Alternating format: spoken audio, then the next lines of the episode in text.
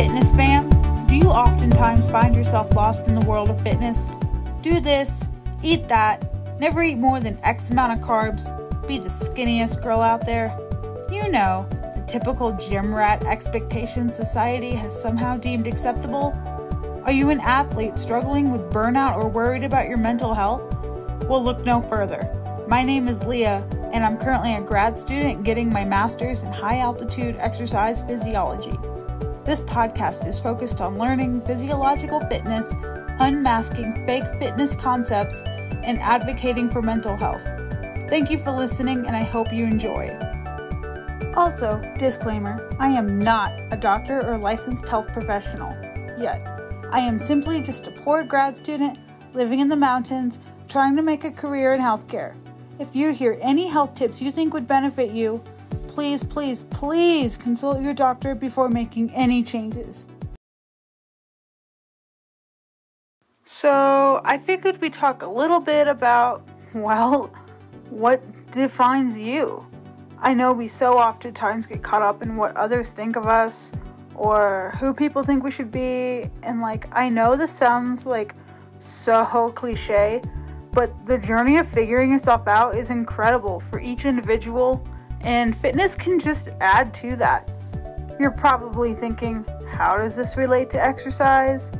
Rooting your identity in just fitness is so far from what fitness and working out is all about. Starting each day with a purpose and goal can give you a sense of direction for meeting your fitness goals, mental, and just overall health. So, with that said, I want to talk to y'all about a few things in terms of defining who you are and your fitness goals. I guess right off the bat, I'm just to ask you who are you without the extras? By extras, I mean sport, random talent, grades, all those extra things. And by no means am I saying those are not important. They are 100% important. But would you be the same person without them?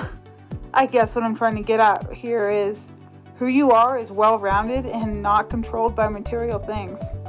And again, this is just my opinion, but how you treat others, your attitude, perspectives, work ethic, stuff like that. Basically, intangible things define who you are. And let me tell you right now, your body does not define who you are.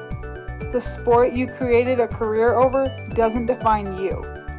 Who are you outside of sports? Outside of your practice, outside of your hospital or clinic?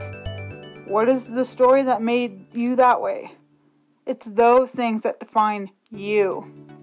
You define you. Not your fitness level, not your athletic abilities, not anyone else but you. And learning to love who you are without external factors isn't easy. Take it from me. I literally placed my identity in chasing a black line at the bottom of the pool for like, I don't know, 15 plus years. And when that was over, when I left swimming, I felt so lost and essentially tried to make up for it in unhealthy ways. I feel like learning to love yourself is a long process and cannot be simply fixed in a week or even by exercise. Learning to love who you are your body and fitness journey is going to be different for everyone. I feel like we get so caught up in the comparison game.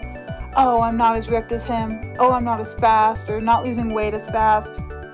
You know, thoughts like that. And again, cliche quote here, but comparison is the thief of joy. When we focus so much on others or comparing ourselves, we can often lose track of the progress we have made ourselves. Comparing ourselves to others does no good for us. We tend to freak out and practically hurt ourselves when we compare ourselves to others. Reality is, at the end of the day, are you proud of the person you were? Despite whatever went wrong, right, or whatever, are you proud of who you were as a person at the end of the day? And that's another reason defining yourself in intangible things is so important. Because at the end of the day, it's you and your thoughts. This is where fitness can come into play. As we all know, exercising, working out, and having a healthy lifestyle has been proven time and time again to improve your mood, emotions, productivity, and all that fun stuff. Having a healthy lifestyle can literally improve your day in a variety of ways. And the way you define fitness can also impact that. With that said, the definition of fitness in and of itself is controversial. Fitness has been defined as who's the fastest, who's the most ripped, who can pump the most iron, who's the best in the NFL, and it's also defined as how often you work out, the amount of weight lost, and a bunch of other random stuff that has somehow been thrown into this definition. BMI is also another one, but I'll save that for a later topic. Point is, fitness is literally defined in the dictionary as, quote, the condition of being physically fit and healthy. ACSM defines it as, quote, the ability to carry out daily tasks with vigor and alertness without undue fatigue and ample energy to enjoy leisure time pursuits and meet unforeseen emergencies. And so many other health and fitness outlets define it in different ways. Confusing, right? My opinion, but fitness is what you define it as. Yes, clinically, I feel like the definition is closer to the ACSM definition, but what fitness is to you is oftentimes why you do it. Is fitness to you losing weight, getting bigger, faster, stronger? Is it maintaining healthy habits? Is it an escape? Like, why are you doing this? Exercise could also be thought of as an aid in life, helping us create work ethic, finding ourselves, and letting us teach us lessons while also keeping us healthy and creating careers and community Figuring out what your definition of fitness and yourself is basically step one. Once you figure out your definitions, it can be easy to lose that focus you have, especially if you're getting back into the swing of things. Like, y'all, I'm not gonna lie, refocusing on yourself and your health is hard. We all struggle with it. It's not easy, but having clear cut goals that line up with your definitions and figuring out why you're doing what you're doing is a great start. A lot of times people get motivated to begin their fitness journey, but then comes the terrible social anxiety and gym culture. I mean, who isn't scared of going back to the gym after the holidays, right? You feel so self conscious and nervous. I read an article the other day about a psychology term called the spotlight effect. And essentially, this is when we perceive people viewing us more than they actually are. I also guess one could call this the cause of anxiety or social anxiety. I guess we tend to think people notice every minute thing we do, when in reality, they don't notice that much. Our brains are almost wired selfishly, meaning you are probably paying more attention to yourself than others in like a normal situation. You are the main character here.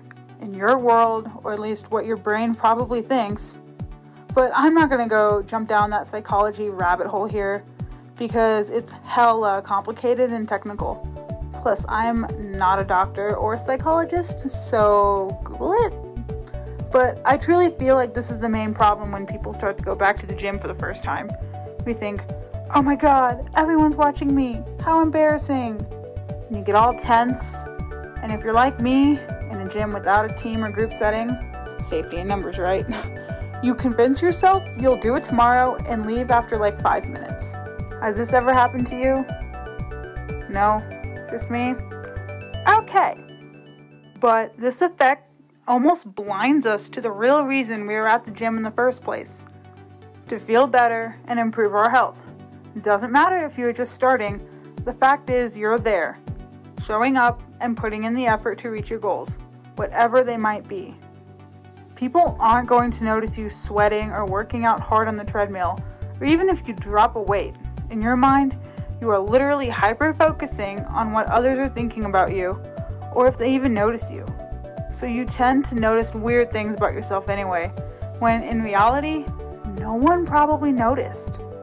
So if you're even contemplating about giving the gym a try again, walk in with the mindset that no one really notices you working out there.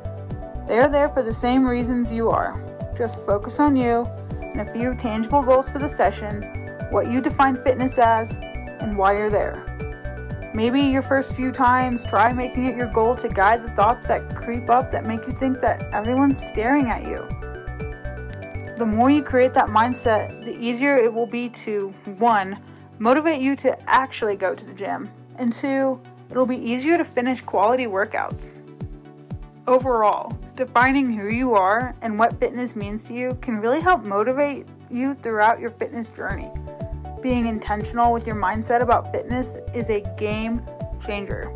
I hope this helps someone find their motivation to get back in the gym or to take away the focus of comparison and hone in on yourself because I promise it will be worth it in the end when your goals are achieved.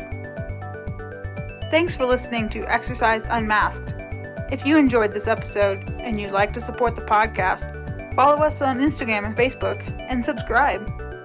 Stay tuned for our n- next episode as we dive into common and a very controversial topic in the clinical setting. Thanks again for listening, and I'll see y'all next time.